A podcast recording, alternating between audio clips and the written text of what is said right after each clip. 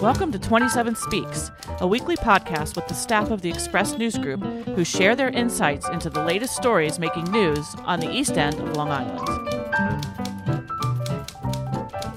27 Speaks is sponsored by the law firm of Toomey, Latham, Shea, Kelly, Dubin, and Quartararo.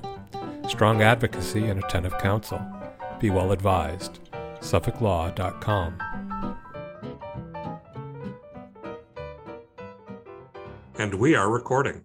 Hey everyone, we're recording. Is it still winter out there? I'm confused. The sun seems to be staying up longer, but it still feels cold. Very cold this morning. Yeah, it's still cold. Great. Spring is coming. It's coming. It smells. I wake up in the morning, I open the door, it smells like spring. Mm. I don't, and I don't think I'm hallucinating. I just smell the heat coming up through the ductwork, so it's Yeah, well. The smell of money burning. it's better than the smell of napalm in the morning. uh, Yeah. That's true. Yeah, money. Yeah, is our I guess our oil prices are going to be going up soon because of this incident in Ukraine, right? Yep. Jeez, great. Get some solar panels because the sun is out. That's true. Yeah, good, good to see. So good to see y'all again. So um, we have an interesting couple of conversations that we're going to have today, and um, we're talking sports. So um, we brought in our two sports experts, and we will introduce them momentarily. But first of all, we have Bill Sutton back again, manning the controls. Hey, Bill. hi, Annette. I'm Bill Sutton. I'm the managing editor of the Express News Group. And Joe Shaw's here wearing purple. Hey, Joe. That's a lead color, isn't it? Uh, it can be. It can be the what would that be? The third week? No, no. Third week is the pink candle, right? So um, welcome, Father Shaw. No, wait, that's Advent. That's Advent. I've got this all backwards. I'm Catholic. I should know this stuff. I- I'm Joe Shaw. I'm the executive editor of the Express News Group, and I'm the other guy who's not the sports expert here. Okay. Yeah, we were just talking about our lack of sports prowess. Um, so that's another podcast for another day. And I'm Annette Hinkle. I'm the arts and living editor of the Express News Group, not the sports editor. But with us today is the sports editor. Drew Budd is here. Hello, Drew. How are you? Hi, how's it going? Thanks for having me back on. And also Kaylin Riley, who who used to be the the uh, press news group's sports editor, correct? And a former sports writer of the year in New York State, as I recall. That's right. It's true. You can take the girl out of the sports section, but you can't take the sports section out of the girl. So, yes, this is Kaylin Riley. Officially, I am a news reporter these days, but Hmm. you know, Well, this week the news is sports. So it's the end of the basketball season, and we had a very interesting matchup. And it was the Southampton Mariners versus the Pierson Whalers, Yeah. both of which were very, very good teams. And what happened when they faced off in the Pierson gym? And I guess this was a first for a lot of the kids since it was a COVID situation that had not allowed them to play in person for a while, right? Yeah. So uh, basically, um, just to kind of give a, a backstory on both teams, um, they played each other in like mid January. Southampton won that game by 10 points. It was a close game throughout. And, uh, but both teams came into it undefeated. So whoever won was going to be, you know, continue to be undefeated. And somebody was going to have their first loss. And that first game was in Pierson, was in Sag Harbor. And that was like their first game where they like opened up to spectators to, you know, everybody can pretty much come in. And um, it was, you know, a great local rivalry game. Um, and everybody enjoyed it. And, you know, everybody kind of wondered, you know, are they going to be able to play again because it was a close game?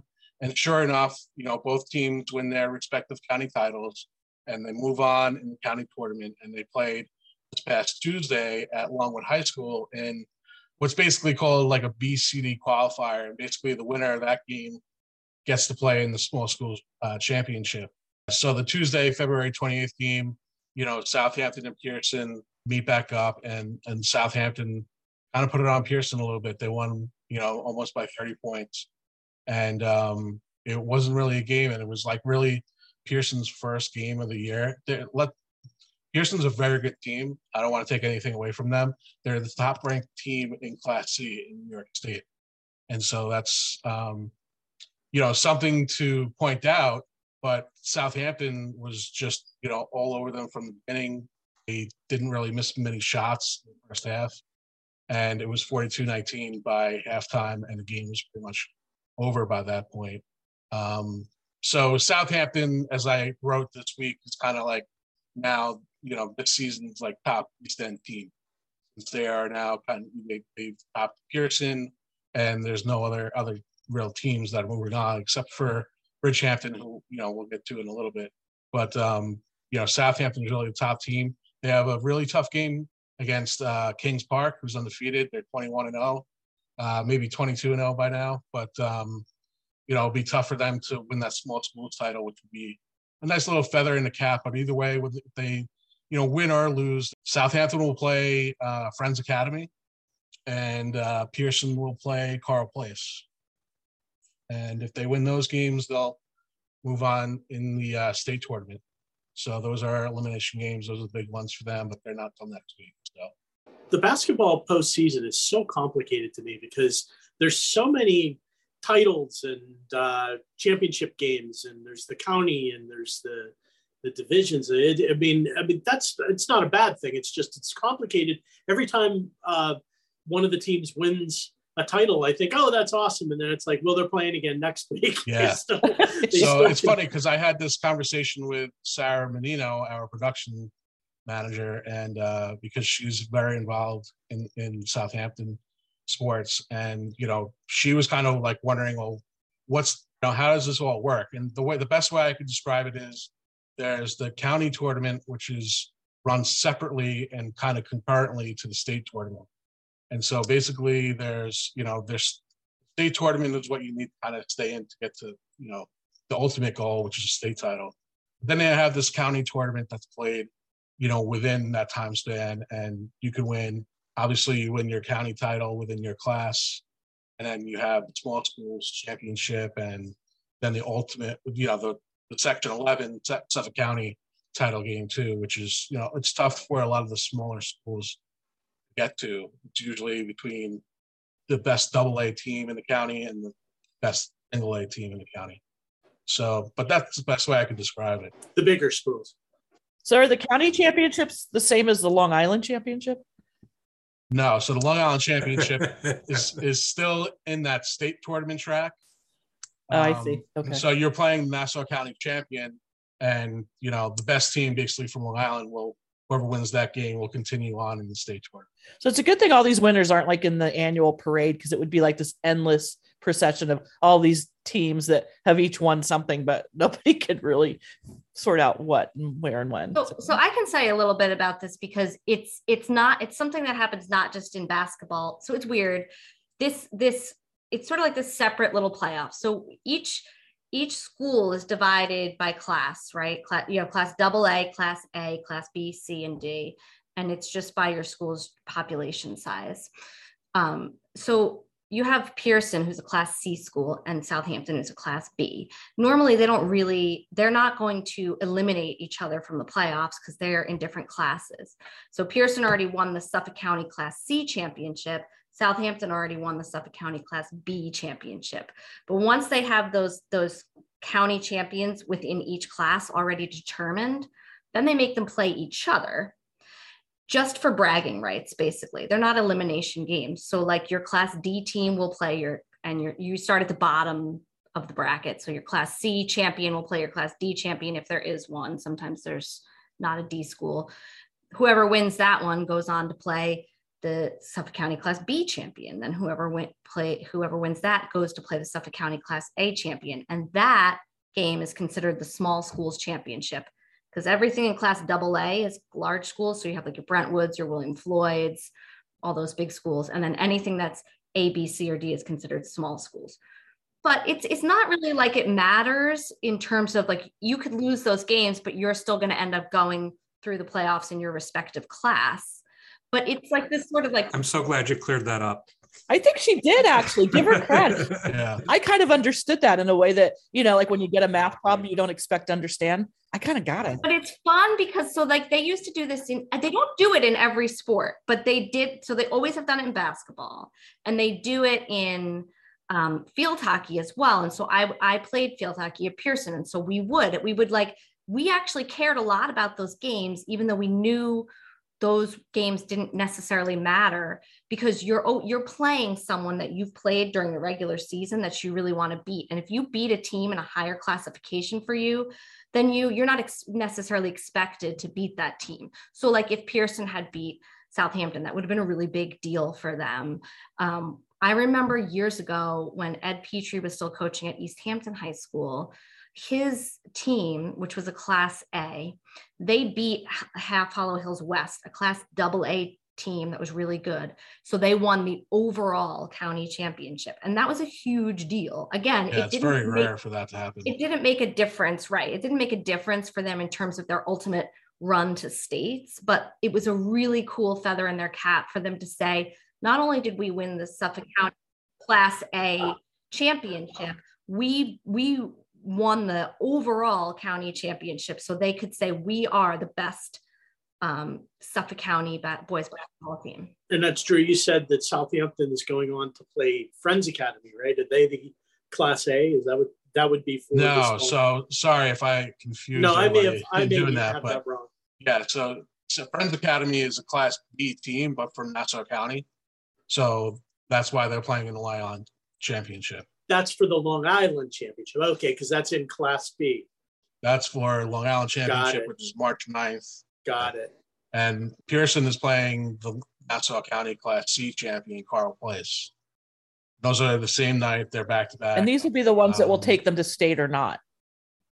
Yeah, well, yeah, they have a, a, regional final that they'll play after that, and then after, then whoever wins that game goes to the state final. You're back to nation format once you get to that uh, Suffolk. Like once they finish playing that those bragging rights games and you get to your Long Island Championship, you're back on that like same track within your class, and that and it's an elimination game. So that and so right. this was the small schools championship.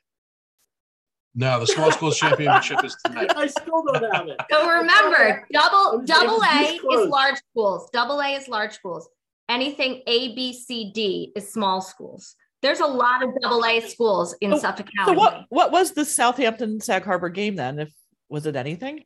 That was technically it was called we call it the BCD qualifier because you could be a B, C, or D team playing in that game and qualify for the small schools championship. All right, so let me see if I got this now. Southampton's playing in the B Suffolk County championship game this coming week. Boy, I still don't have it. They're play. They beat. They now have to play the A school. Right. And the A, then that's the small schools championship. Right. Got it. Double A is large against school. Kings Park. A, B, C, and D are small schools. Oh, so right. Pierson, okay, so, so Pierson has sort of been eliminated from the small school championship then. Yeah, it has. Yeah, they've been they've been eliminated from the the, the section eleven, which is Suffolk County. Oh, Drew, don't start saying section eleven now. Come on, now they're gonna get really. Yeah. So when they play Carle Place, they're actually playing for the honors to go on to the state level. To continue, yes. Let's play, put it that way. Wait, Joe, I think I've got it. Guys, next week we're going to take you inside the Suffolk County Wrestling Tournament and talk to you about the blood round and wrestlebacks. Yeah. And then your heads yep. are really going to explode. Oh my god! Which and they just added True Second this year, which is like a whole new thing. I'm not listening. talk about that too. See, guys, this is how I feel when you try to explain SEQR to me. Yes. And pre-existing, non-conforming, and the difference between the ZBA and the planning board and the planning commission. It's true. Now you it's, know I there, feel. There's a parallel there. There's no question. Really but well, look, parallel. Lots of confusing briefs. Two good schools, basically, is what we're saying. Right, well, I, I, don't want to forget about Bridgehampton, okay. and I was afraid that that was going to kind of happen. But so Bridgehampton, they we're going to go back to this, this county tournament here. They had lost to Pierson in what's called the CD qualifier, and so Bridgehampton hasn't played a game now in well over a week, but they they are scheduled to play their regional final game against a, a team called Chapel Field Christian School, and that's at Tuesday. And what's very kind of nice about that actually is that it played at Westhampton Beach High School. So you know a lot of then people will be able to come to that game. I just want to remind the listeners that we're recording this uh, podcast on March 4th. So some of these games may have already been played by the time this this airs. Go visit 27east.com for the results of those games. Exactly. Right now. Of course, yeah.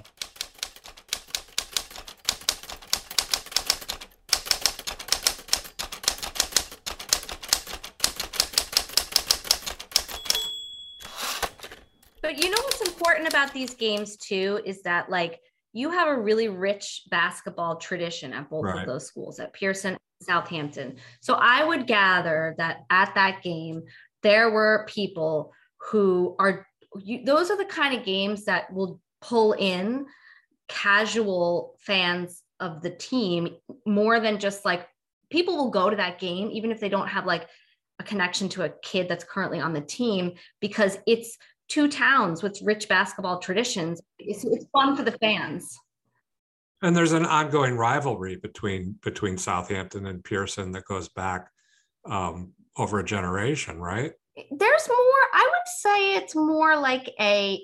They're they don't really play in the same classification, so they don't really always play each other a lot during the regular season.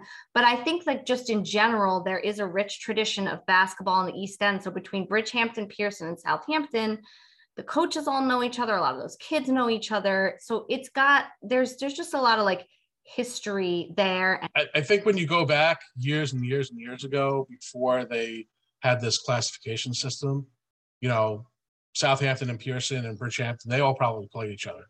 Yes. Um, but we're talking sure. well, like 50 years ago. I was I was talking I was talking to our friend Michael Mackey from WLIW um, the other day. I ran into him at the store, and he was telling me about um, you know about you know ga- games between Pierson and Southampton that that went back and and that there was always a lot of attention and, and a little bit of a rivalry there and um, and and all that and I think to Kaylin's point that's why you have a lot of people showing up at you know at games like that just because of the the rich history the rich athletic sports history um, you know both districts and and coming together like that. And it's it's it's it's fun when you're it's fun when you're playing your neighbor right rather than than a nassau county team. I mean there's no local connection there.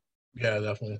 Drew i'm curious do, do, do these these guys play basketball together away from the court? Like do the pierson and the southampton kids know each other the bridgehampton kids? Yeah yeah they they definitely know each other. Um you know, I, I couldn't tell you like names like off off the you know, you know, top of my head of you know they play each other, play with each other on like travel teams during the off season. But yeah, they they they all know, know each other. I know, you know, Wilson Bennett on Pierson and Ev Corwin on Greenport, you know, shared a, a good moment together on the court after Pierson beat Greenport in the county championship, and you know, it was a you know a good embrace. Like they definitely you know they fought hard against each other, but after the game, you know, they were still good friends. So a lot of these kids, they know each other. They know what's at stake, and they know, you know, they love playing against each other. Really nice. And uh, you had a story a couple of weeks ago about Section 11 and the realignment that's coming. Is that going to change the fact that will these schools play each other more in the future? Does that have any effect on that? It, it, it is, and it, it is to a certain extent. Um, you know, we go back to that classification that Kaylin uh, broke down a little while ago. You know, they they still have to play within kind of those confines. You know, you still have to have Class B teams playing against Class B teams in, in a certain league. So you might you will get more games such as Southampton against Hampton Bays, because they'll be you know they'll either Class B teams in some sports or Class A teams in certain sports. Um, and you know East Hampton and West Hampton Beach will probably play each other a little bit more since they're both A teams. Um, but you know, it's interesting. It, it, the breakdown is different basically every sport, so um, it'll be interesting to see how that all plays out. Local support comes from the law firm of Toomey, Latham, Shea, Kelly, Dubin, and Quartararo. In these trying times, working full time for their clients and the public interest, providing strong advocacy and attentive counsel be well advised. SuffolkLaw.com. 27 Speaks, brought to you by Sag Harbor Books and Southampton Books, independent bookstores located in the villages at 7 Main Street in Sag Harbor and 16 Hampton Road in Southampton. Carrying a wide selection of new books, stationery, toys, games, first editions, and rare books. Their entire inventory is browsable on the website southamptonsagharborbooks.com. Now hiring booksellers at both locations. So, um, Kaylin has sent a note that she's got to leave very soon. So, we're going to launch in to, no pun intended, surfing. Um, So Kaylin had a story a few weeks ago about Eric Penny, who is um, a surfer who grew up in Hampton Bays. Um, unfortunately, died in 1989 of a of a cancer um, diagnosis that he had. But um, he was recently inducted into the um, East Coast Surfing Hall of Fame. And um, so, Kaylin, I wondered if you wanted to talk about Eric Penny and sort of did you know about him before doing the story and what did you learn about him? So, so I have to give a major shout out to my husband, Dave Riley, who's one that put me onto this story because he is a big surfer. He's taken me on many trips to countries with great waves and very few um, creature comforts during uh, the course of our relationship. So he's the one that kind of gave me the heads up about the story because he's pretty tuned into the surfing community out here. And um, it ended up being a great story that I really enjoyed writing. So Eric Penny um, was a Hampton Bays native, and he ended up becoming a really talented surfer. Um, you know, he ultimately left the East Coast to go live in California for a while, and of course Hawaii, which anyone who takes surfing seriously, you know, at a certain point, if they live on the East Coast, they do have to sort of branch out a little bit. But um, getting into his whole life and everything he did was really interesting. So, you know, he got pretty decent notoriety because he ended up on the cover of Surfer magazine. So, you know, if you're if you're a good enough surfer to end up on the cover of Surfer magazine, like that's, you know, that's pretty much a sign that you've arrived in one way or another. And um, he he you know as much as he had a reputation for being a really good surfer and and everyone kind of described him as like fearless and a hard charger you know someone who would just go for it um, and not really worry too much about whether or not the wave was going to sort of eat him alive or not. Um, he also had this reputation as being someone who kind of pioneered, you know, the surf road trip, which has been like glorified in many, many like surfing videos. And it's a big part of just the surfing culture, you know, that you, you like throw your boards and your wetsuits and like, you know, couple granola bars into your car, your beat up van, and you just sort of go and you like go off the grid and you find, you know, maybe you're staying in a tent or a hammock and, you know, you just, you don't really have a whole lot with you, but you're just there for the waves. So he kind of did that. You know, one of his um, friends who I was speaking with, um, Joe Bornstein, said, you know, he would just, if he saw dirt road, he would just go down it, which I thought was kind of like an, uh, telling example of the way he sort of approached life and surfing. And so he ended up uh, sort of discovering this one um, surf break called uh, Petacalco in Mexico. And he did just a lot of like long road trips um, in Central America and South America.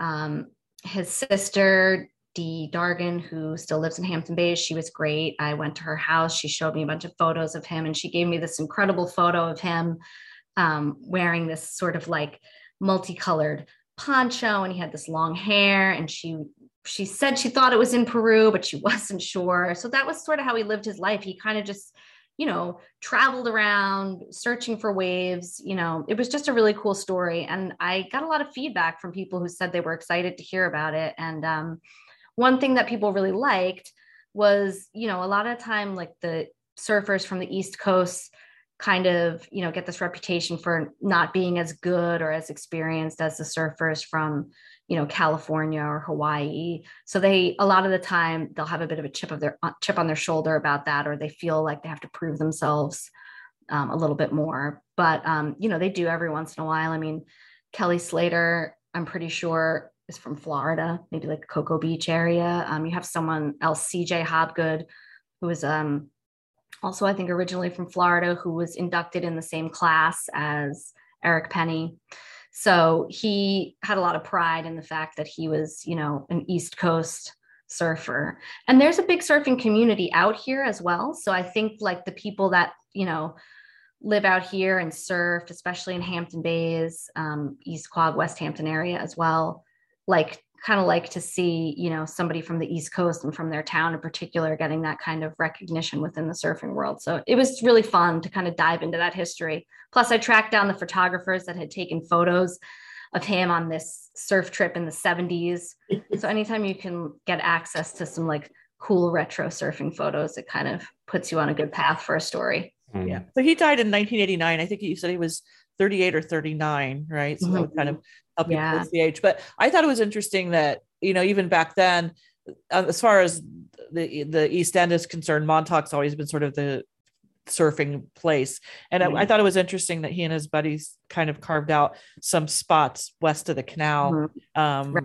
that have now that have actually hung on to their names and their reputations a bit. So you want to Yes. talk about a couple of those sp- spots?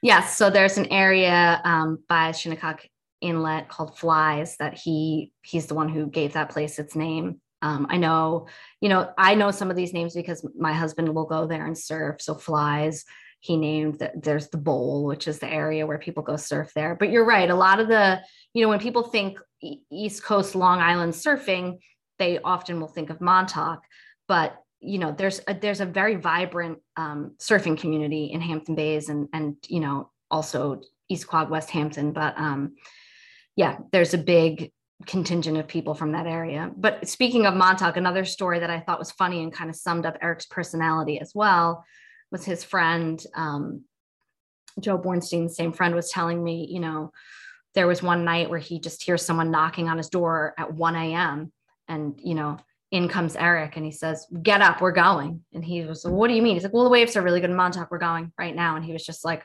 Okay, dude, I was asleep and you just like busted into my house. But all right, I guess, I guess we're going to Montauk. And he wanted to like get out there before anyone else was going to be there. And another story, I'm, I don't know, I think it was maybe Joe as well, but I spoke with Michael Schermeyer too. They were working at, um, and I, I would have to look back on the article for the name, but it's it was the predecessor to the Boardy Barn and there was they had they were supposed to work a double shift and they had worked in the morning and then it was time to go back but the waves were really good and they were like you know what? We're just we're just going surfing. And that was it. That was the end of their career there. So i thought that was kind of like a fun story. And he kind of said you know he lived his life that way. And he his friend joe sort of appreciated that he kind of like pulled him along in some of those moments and made him kind of like you know live in live in the moment which was nice to hear from his friend Well, it's definitely lifestyle. Having just returned from Hawaii, where I saw lots of surfer types sort of just hanging around day after day after day, Mhm. waiting for the yeah big waves to break, which they started doing right when we were leaving. Um, it's a really interesting culture, and you can see how um, you know people who look like they've been around there for a few decades have really developed this lifestyle of um, creative hanging out, uh, waiting for the big break. Um, Yeah, I mean, there's part of you that's that's kind of like, oh, it must be nice not to have, you know, a full-time job and responsibilities and just do that. But I think a lot of people who are really into surfing in that kind of way, they sort of mold their life around that. And they, you know, they whatever it takes for them to be able to do that, they either live with less or they just kind of, you know, live a simpler life so that they can have that kind of freedom. Um, or get it- job get jobs where they're working um, hard in the season where the waves are small and yes a lot of people do that. There's a guy, Kurt Rist, who I've written about before, a Southampton High School graduate. I know he comes home here in the summer, works hard every day. I I think mostly he like teaches surf lessons, but then you know he would go to places like Mexico, Ireland during the off season and just you know surf, surf, surf, and that's you know that's because that's what he wanted to do. He kind of molded his life to be that way. It helps when you don't have children sometimes, but um you know, then there's people who just take their kids with them and just make them live the bohemian lifestyle too. Kaylin, I wonder if you think are there any undiscovered undiscovered surf spots? It just seems like it's become such a huge sport. I mean, now they do the toe in surfing where Yeah. the the surfers launch themselves off of the jet skis in the wave, and I don't know. It just seems like everything's gotten so high tech and with social media so widespread. Do you think that there's any secret surfing spots left to discover? There's probably not that many secret spots left, but the ones that haven't been totally overrun yet um, are probably fiercely protected. I mean, I know like within the sur- whole surfing culture, if you if you if you have a spot that's good and a lot of people aren't there yet, it's like you do not talk about it. Like you're not supposed to tell anyone where it is. And actually, he caught a little bit of flack for that magazine, that surfer magazine piece at the time because I don't think he really realized that they were going to speak as much about that um, that discovery of that break in Petacalco. And and I've I, his friend said that he got. I think his friend Michael Schermeyer was telling me after that came out, he couldn't go back there because the people that kind of ruled that break were like pissed that he that he like blew it up Wow. in Surfer magazine and like he went back there once and like got beat up or something and he couldn't Oh, go there anymore. Yeah. so it's kind of like a yeah, Yeah. it was a bit of a uh It's sort of like revealing Wow. the uh, shortcut back roads on the east end of Long Island, right? Or fishing spots. Or too, right? fishing spots. Yeah, my husband Exactly. knows all about yeah it's the same kind of idea like people don't want you know but but you know at the end of the day though especially like now it, with all any kind of like technology and access that people have it's hard to imagine that like the best places haven't been discovered but you know there's probably still people like eric out there trying to look Yeah. look for them for sure. Right. Well, there you go. Cool story. yeah it was fun it was fun writing it So grab your board and catch a wave. Yeah. Fun. And that's all that's happening in sports this week That's plenty. Yeah. on the east end of Long Island. It is a lot. That's a lot. It is plenty. So, so if you want all the updates on sports, definitely uh, go visit 27east.com and see how it came out. Drew, Drew's your man. We'll have all the stories on the basketball games. Uh, stay tuned for sure.